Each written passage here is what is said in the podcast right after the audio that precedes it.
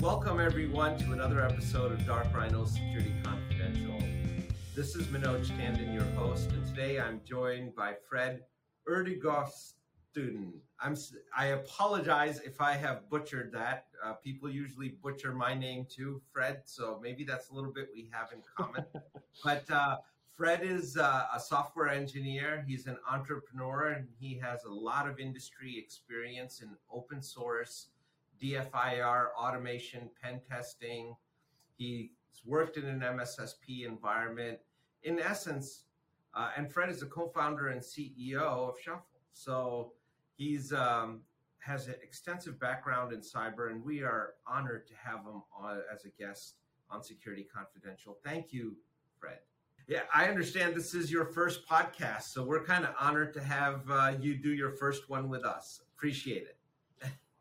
Hopefully the first of many. It's exciting. I'm trying to spread or talk more about security outwards instead of just keeping everything to myself that I'm learning over time now. So yeah, thanks again for having me.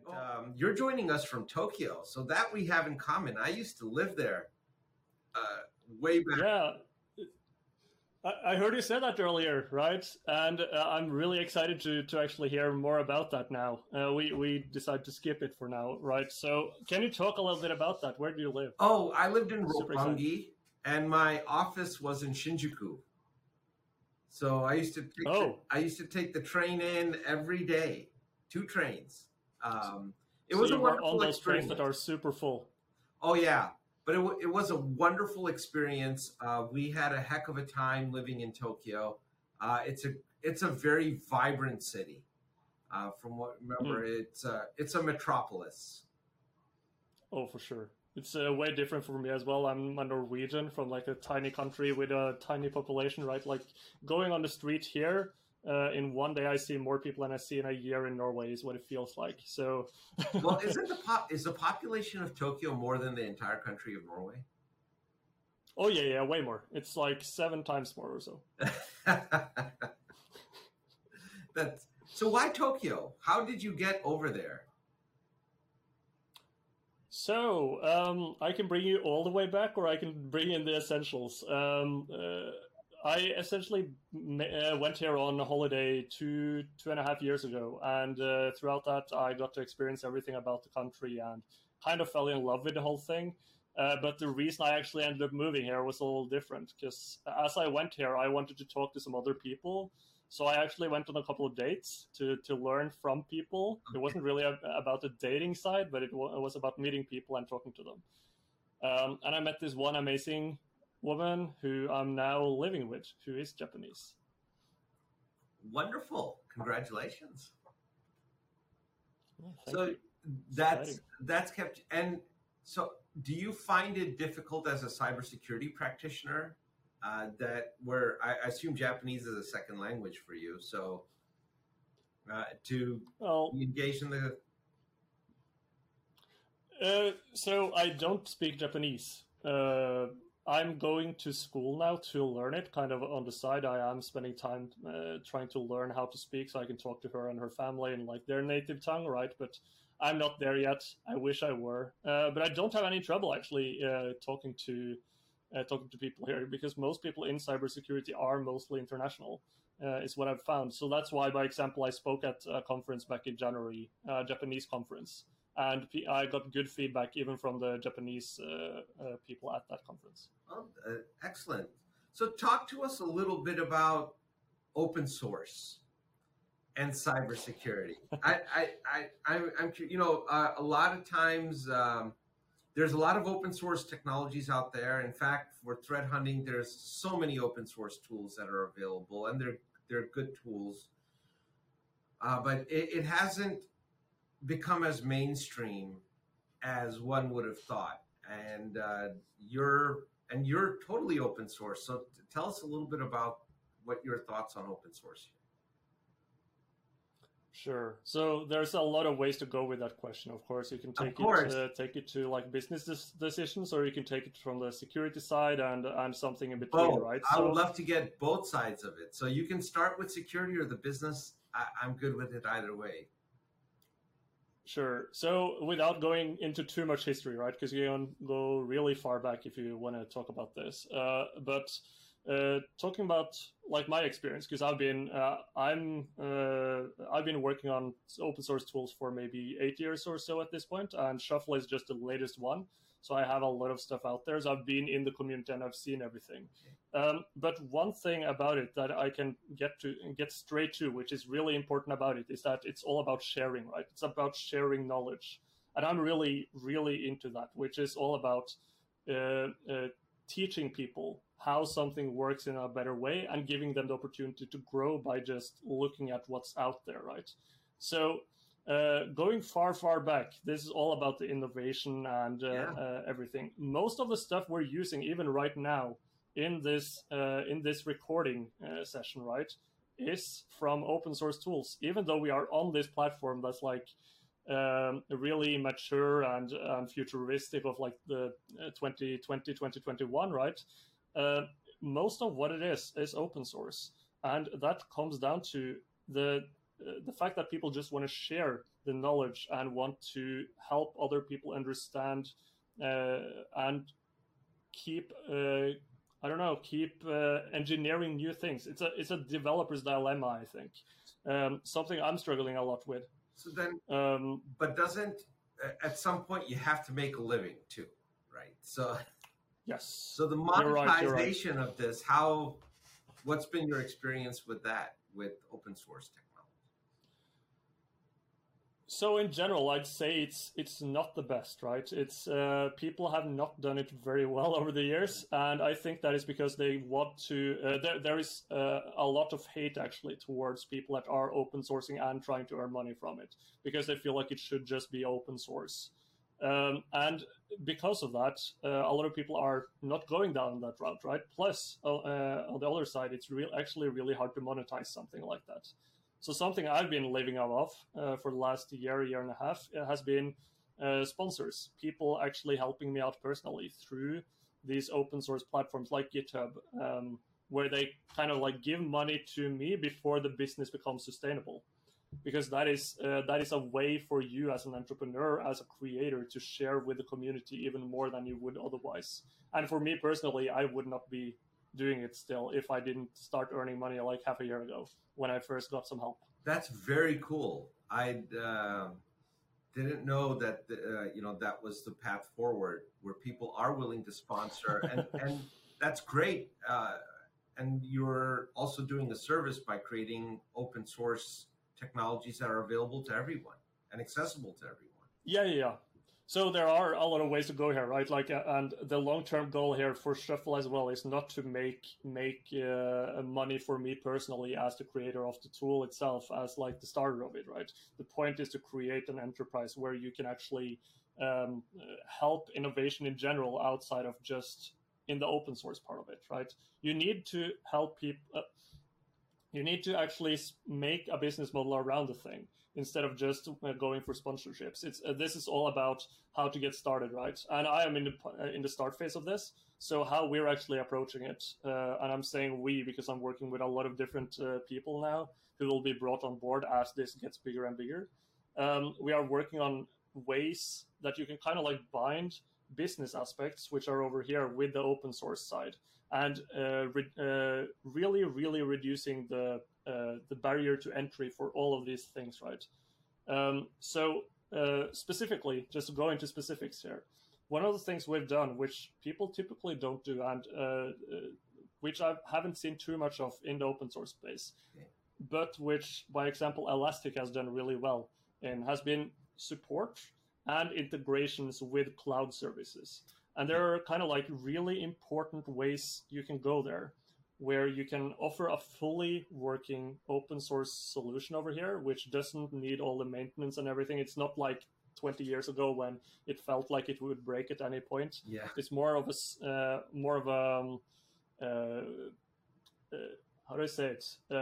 it's more of a mature process now, where you actually have these entities behind it, like Red Hat, right? They also did this really well.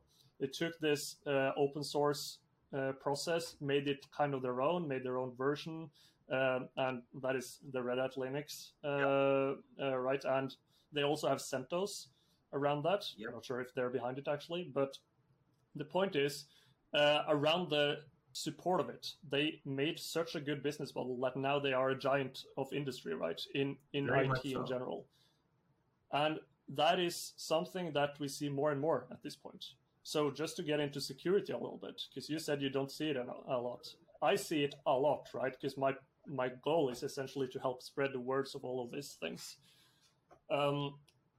Tools like the Hive has been a big up-and-coming tool over the last 5 years. And I'm not sure if your listeners have heard of it. I'm sure they essentially have. A lot of our listeners are cybersecurity practitioners, so I'm sure they would know what that is. Okay. Anyway, it is, just to bring it back for those people that don't know, it is a ticketing tool made for cybersecurity, right? So it's based on... it's a tool that's based on doing instant response in a better way by using tools made for instant response instead of tools like normal ITSM ticketing tools. Anyway, the reason I bring them up is because they have also gone, they have also tried to make a business model out of this now. And in the last year, they've hired, I think, 3-4 more people for their team instead of working from within a different company. Building it from there. So all of these like security tools are slowly growing into mature organizations. Another one last week was an acquisition 2 weeks ago by Rapid7 of a tool, an EDR tool called the Velociraptor, which they will build into their systems as well, right? And this is all about how can you make this little tool that you start building in your home office or at your workplace into some giant that can help you and help all the other creators of it actually make a sustainable living in a different way than just from within like these operations teams. What about the myth that open source tools from a security aspect are not that secure? Well, that is a dilemma for sure, and it is a misconception, I'd say. Yes. It's also a part of why we are open sourcing in general. So just to give you an example, I open sourced Shuffle about a year ago now, and Shuffle is my company, as you mentioned earlier, right? Which I started and now have a lot of people working on in general and a larger community around. Yeah. And we've worked together really like a lot. On finding all the issues around it, not just security issues, but also like functionality issues and bugs. So I'd say I've had the opposite. I've seen the opposite effect entirely. But to what you're saying, yes, if they are immature projects without a user base, I totally agree.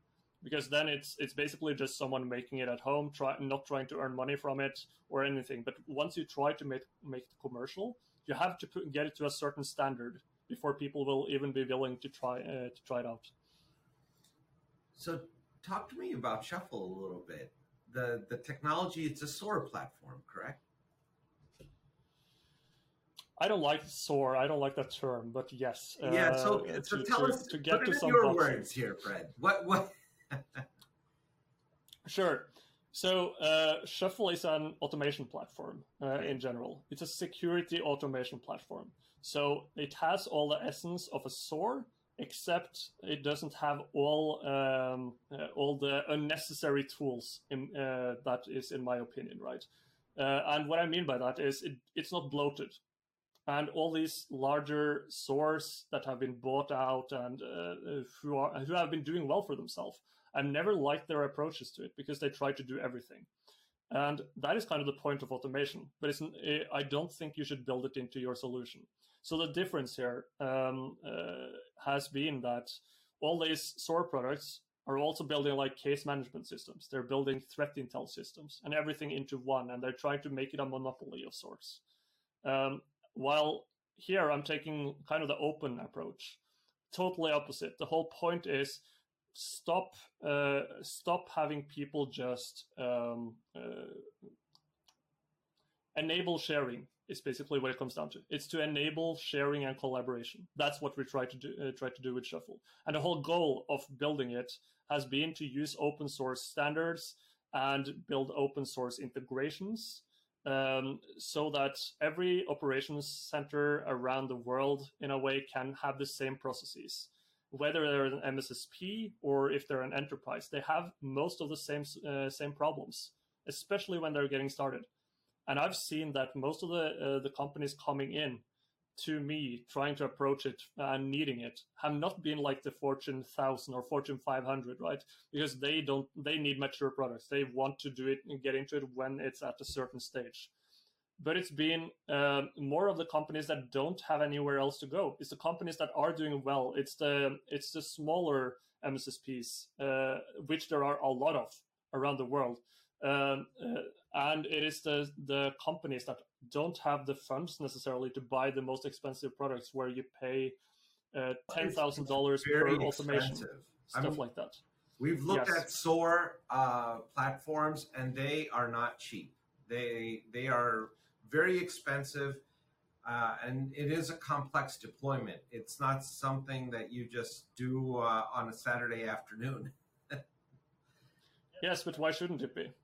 Well, there's a complexity there, and if developers and folks like you manage that complexity and shield the end user, yes, you can. And people have. I mean, you look at what Okta, it's not open source, but when you look at them, there was at one time when you did an IAM system, there was so much complexity to it in engaging it. They've taken all of that away.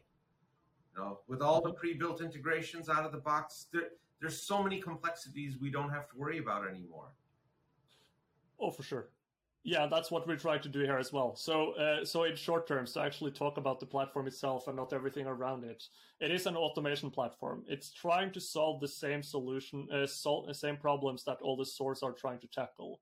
We are trying to take it from a more open approach where we share literally everything, and the others have done a little bit of the same, right? But it's still about, everything is about sharing. Everything is about getting everyone to the same level, kind of like increasing the average security maturity level globally and long term, right? And enabling everyone to share what they're doing. And that is a really critical aspect to it. It's about sharing their processes, sharing their automations. Example by example, if you have Mitre ATT&CK, it would take you years to implement that whole thing into your pipeline if you have to do it one by one. Like, that is so hard. It's such a huge undertaking, and you need to talk about it with every team in the organization that's related to IT. So it's such like a huge undertaking, but I don't see why it should be if we think long term here, because all of those things have technical solutions rather than needing to talk to people and the human aspect, essentially. So I'm a real optimist when it comes to how much technology can do if you think about it at well, it gets back to original design intent quite a bit as well, right? When you were laying out the architecture of Shuffle, I'm sure there's a lot of, you put a huge amount of thought into the complexities that are involved and how you're going to take those complexities out of it. In fact, that is a question. When you have multiple developers working on an open source platform, how do you keep cohesivity in the systems architecture and design part of the execution? Well, that's not really a difference from open source compared to when you do it in an enterprise. The only difference with enterprise is that you probably do it from 8 to 4 instead of doing it when you want to do it, which typically happen with open source. So how we are doing it is we talk regularly, and we also it's kind of like you're giving people a task. You talk about the architecture, and then you bring it forward to, should we focus on this part? And then you give people a task, and then they deliver. And then you need to have some change management that's putting the code into the production pipeline. So it is the exact same process. But I want to get back to a little bit what you said there, because you talked about architecture and the thoughts around it. And yes, you're correct. There are a lot of things going into it, because these platforms are really hard to build, and that's why they are really expensive as well, because they know people can't build it themselves in most cases. A lot of enterprises have their own kind of like system for automation, but it's not as cohesive. And I want to say that I would never do it myself if I knew how much work it was. Like, I wouldn't do it again. Right. So, but about the architecture specifically, it's actually based on something NSA did. NSA built an open source tool for workflow automation called Walkoff, which was also for security operations and which they are using inside of the NSA for their operations in general. Even right now, I believe. I'm not sure how much. I don't have this knowledge properly anymore. That's very interesting. I know they used to. So what I essentially did was I dug really, really far into their code, and I took out the aspects that made sense, and I rebuilt the whole thing from scratch. Because if you're going to build something that's this big as an undertaking, you need to prepare a lot for what's in the future, and you need to understand the really deep components of it. So actually, everything is built on the same architecture Walkoff, NSA's Walkoff has, and even down to the Docker level. But everything is rewritten. Like the whole code base is rewritten with different languages. Wow. So the NSA built an open source platform. You leverage that platform to enable another open source automation tool. That's pretty darn cool. And we are compatible. That's the cool part. They've worked together.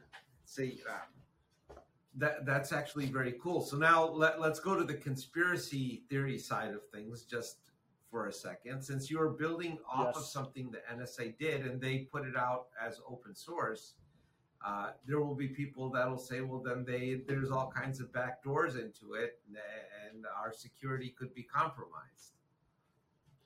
Yeah, and that is exactly why it's rewritten from scratch, because that is the same thing that happened with Ghidra when it was open sourced about 2 years ago, like the reverse engineering tool. And people went through the whole thing just to make sure that it doesn't have some hidden backdoors of some kind. And so for Shuffle, it's literally new programming languages and written all the way from scratch with new methodologies where I saw it necessary to improve. And I wouldn't have made it from scratch if I didn't think there had to be major reconstructions in the whole scheme of things. I'm glad you addressed that head on, Fred, because I'm sure we would get notes from listeners saying, well, now we know it may not be that secure, but that's great. So you've taken the foundations and then you've re-engineered it and you're building it from the ground up. And this Shuffle is your idea. It is the architecture is yours. The all the operating principles are all essentially.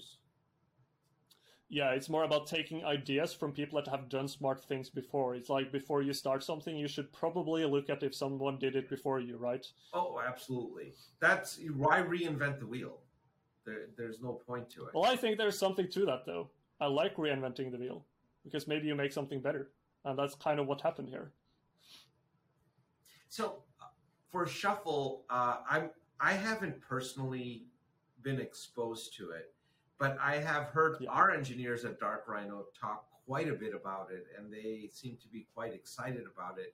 From what I understand, it in the Securities Operations Center, it can work as that unifier, that single pane of glass across everything, right? I would say it's a little bit different. It's not about making the single pane glass of glass. Well, I'm oversimplifying it. So keep in mind, I'm not a security practitioner. So you're talking. Yeah. I'm trying to get into it.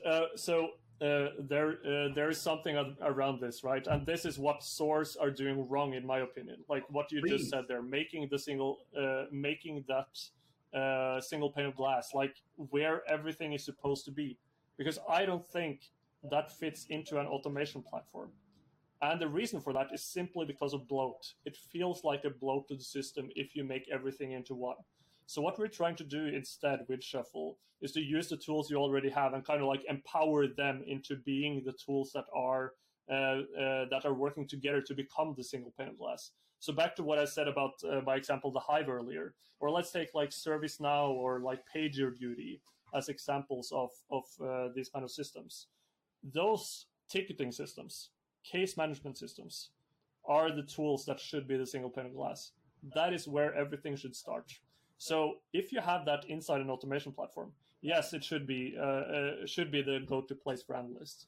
But the point is to, instead of doing that and giving you kind of like too many opportunities, too many tools within one, it's all about using the tools you already have in different places and making them work together in like symbiosis, and then put that data into the ticketing system where the analyst can work. They're all those separate subsystems, the integration of them is going to be non-trivial. Yes.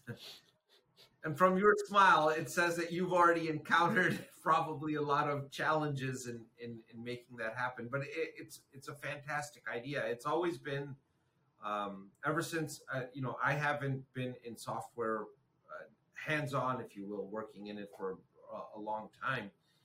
But the integration of disparate systems has been an ongoing challenge for the many decades now, right? I mean, there's entire consulting empires built on that very challenge, on addressing. Yeah, and I think it's a shame they haven't built a solution for it instead of kind of keep consulting. But yeah, for sure, it is a real problem, and it's a hard problem to solve. And it's not something I was surprised by. Like, this is something that I knew from the get-go, because I used to work at this fintech company that did that. It's a huge fintech company in the Nordics, and I was doing security there. And when I came to that company, we were working with an MSSP. We had an MSSP. Okay. We used Excel and we used Outlook. Those were kind of like the three to like bring it down to the core of how we were working. When I came in, that happened. And then the whole team quit. That also happened around the same time. I'm not sure if it's my fault, but hopefully not, but maybe. But anyway, I came in there, and within like 3 days, I kind of convinced my boss, my new boss at the time, and the team that we need to change our processes, because this is not working. Like, this is not okay.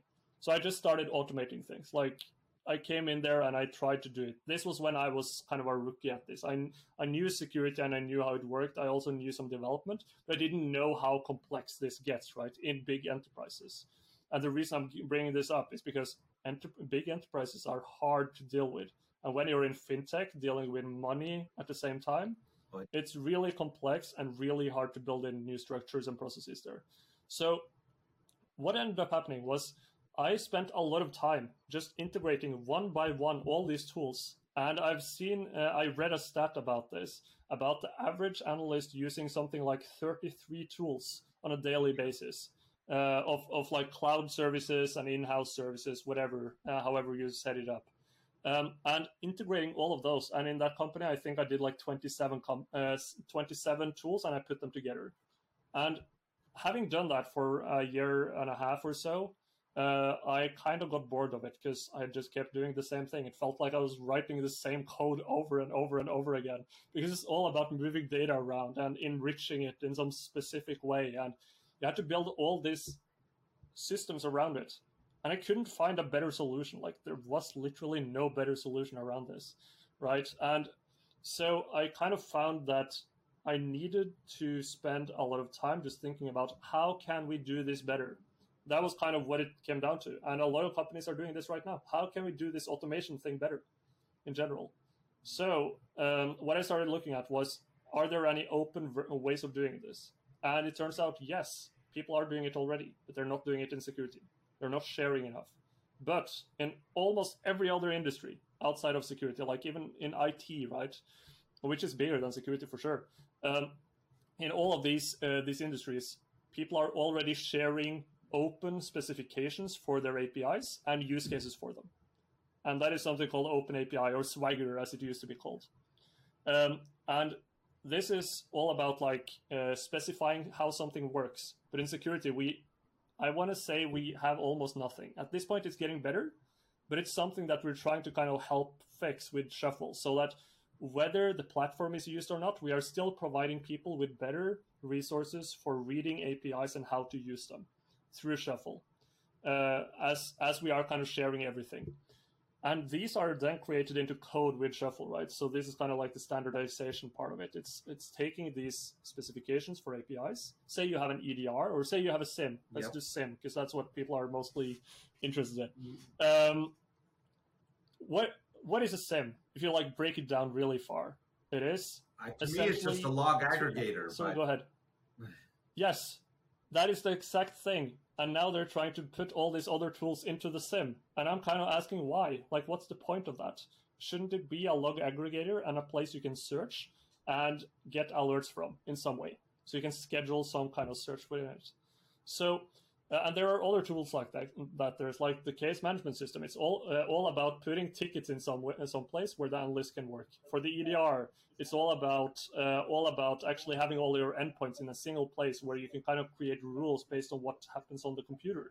It's like antiviruses. It's all about antivirus, like literally stopping stuff on your computer.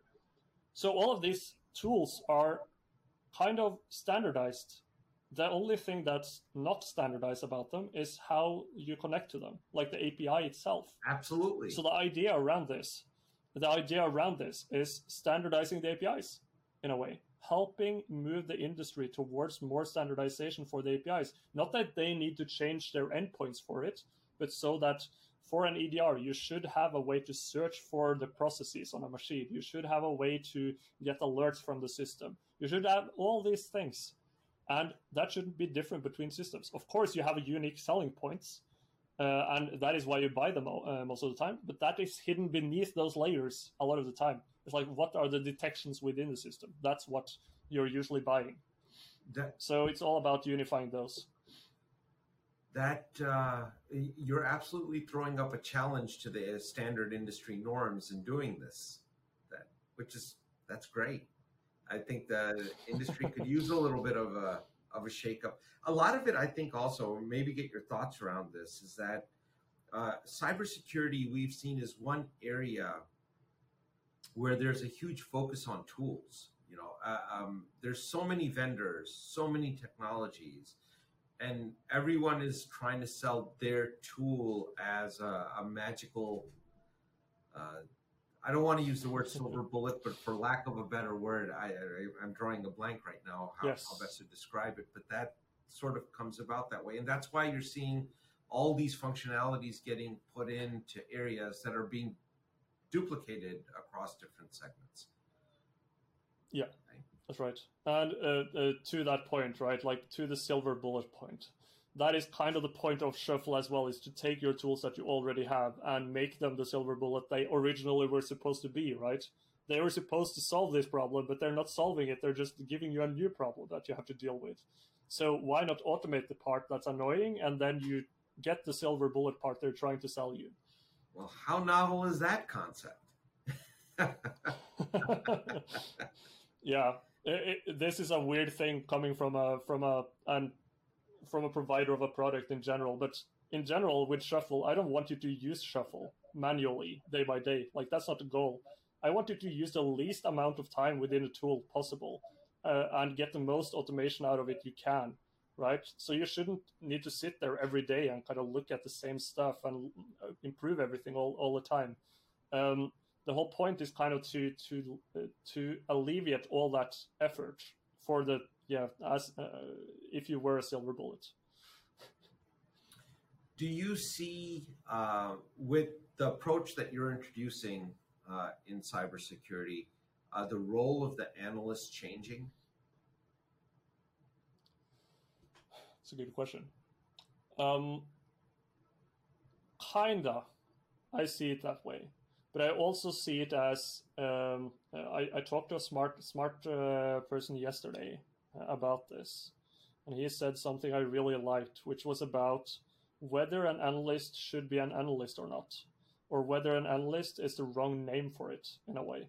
Okay. Because what it turns out to be is, if you're in a big MSSP, you're usually put into like a level 1 MSS or SOC role first of all. Like, that's the entry level role. And I think that's really important. It's really, really important to keep that role, because otherwise we don't have an entry point into defensive security. And that is the best way to go about it, because you can learn a lot in that role about, yeah, all the different tools and how they work and fit together, and infrastructure and everything. Right. But what it kind of came down to was whether you should yourself or be automating all these things, or be analyzing all these things, or what is the actual role of the analyst? So yes, I'm trying to say yes to your question in a way, but I'm not sure where to go with it. You know, because it's so necessary. I think human intelligence is in cybersecurity is absolutely critical to take on the biggest challenges. So if you look at that pyramid of pain, the very tip of the pyramid of pain is not the domain of any tool set. That is the domain of human consciousness. Someone uses a new TTP that's never been seen before. The only way there's no automation that's going to really catch that. That's going to be hunches of an analyst, someone sitting there going, you know, something doesn't seem right, and piecing a puzzle together. I think that's a very important function. I think that human intelligence, the contribution of human intelligence in the SOC is very, very important. I think oftentimes, because of a lack of automation, a lot of that's the fun part of the job, is to be the detective, I think, and threat hunt and things of that nature. But because of a lack of automation, the job has a certain tedium to it, because you're repeating the same process steps over and over again. And that somewhat dulls the analyst. I mean, we're all human. At some point, you're going to get bored of doing the same thing over and over. And it happens. It's a very real problem. For anyone that started in a SOC analyst role, they're going to know exactly what I'm talking about, right? Because you keep going through the same thing again and again and again and again. So if you can alleviate that and allow them to be focused where their intelligence is much more needed, then that would be very cool. I think it would actually operationally make the SOC a much more efficient, not only efficient, but it would increase the effectivity of the people. Yeah, I think so as well. And I think you're absolutely talking about the right thing here. Like, this is a hard problem to solve, both short and long term, because I think there's, if we talk just about the pyramid of pain for a second, the issue there is not necessarily that you shouldn't have human intelligence in the picture. Like, of course you should. You should have a lot of training in the best people in your SOC so that they can solve all these issues when they come up.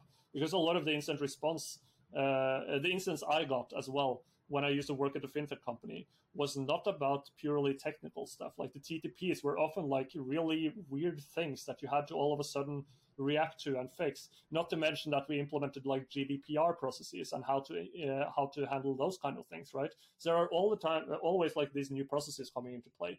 But the issue is that I don't believe most companies at all are at the maturity level where they should even care about those things, because most of them are struggling with the thing you just said, which is around doing the same thing day in and day out. And that means you don't have time for the threat hunt. You don't have time to look at all these new TTPs that have come up in last week. Like Mitre ATT&CK, they released TTPs for Docker last week as kind of like a new standard, like containers.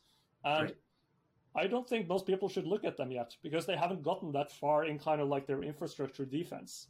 But a lot of them have as well, and this is kind of like the hard thing to talk about as a provider as well, like as a security automation provider, because we can solve all those issues, but whether we should yet is not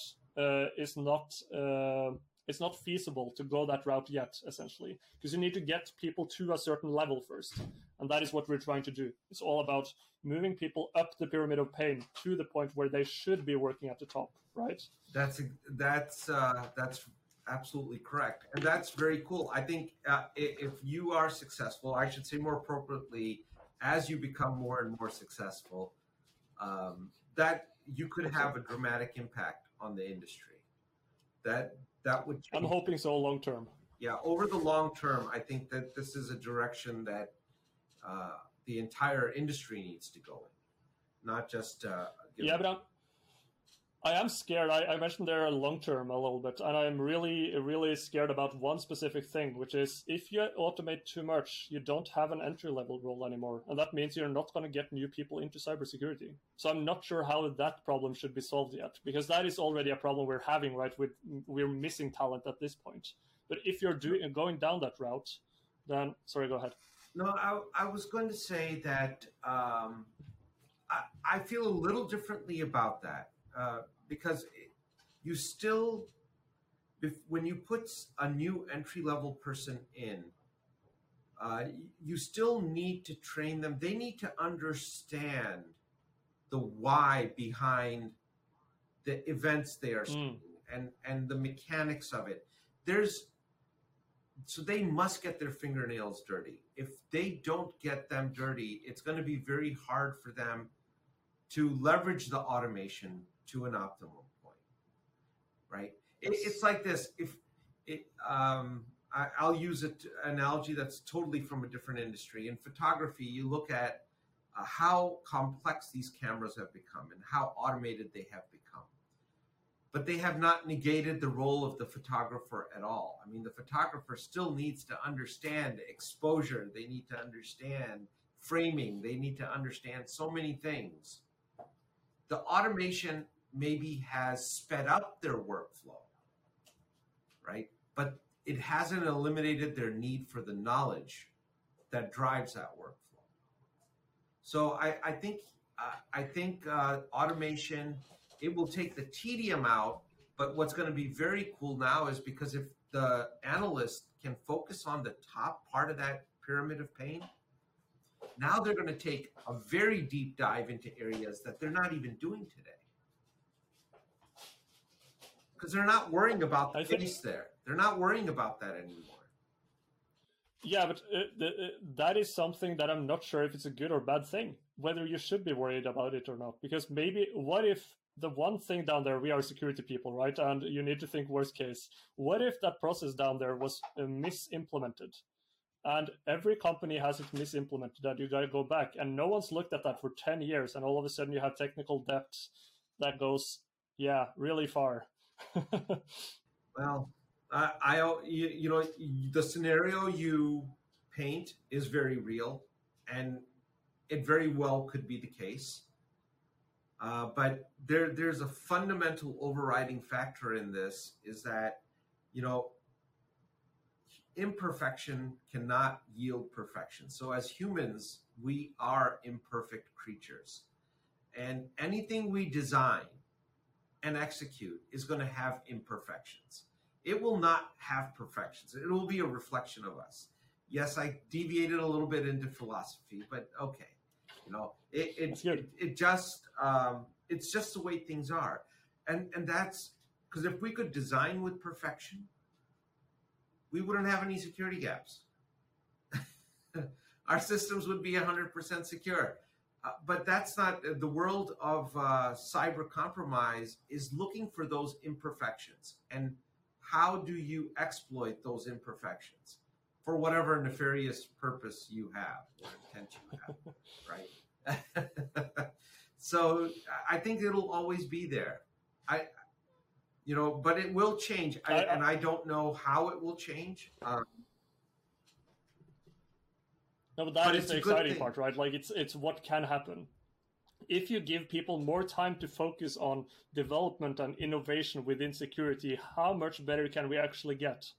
If you can get those people to look at new things all the time and try to figure out how to solve a new problem instead of solving the same thing, kind of back to reinventing the wheel. Yeah, absolutely. Agree with you completely. So we're nearly at the hour here. I also want there's so many more questions. We're going to have to get you back for a part two here. Because I really want to get deep into some thoughts around security topics that we can maybe explore in more detail. But sure. I want to give you a chance to plug anything. Are you going to be at any conferences or appearances, any talks you're going to be giving, or any organization you'd like to bring up? Yes, thanks.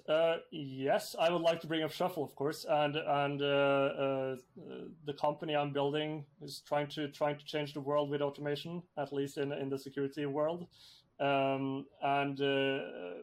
My Twitter, if you want to follow me, at Freaky Like Me. I hope you got to put that in the description somewhere. We'll put that into the show notes. Thank you, and thank you a lot for having me.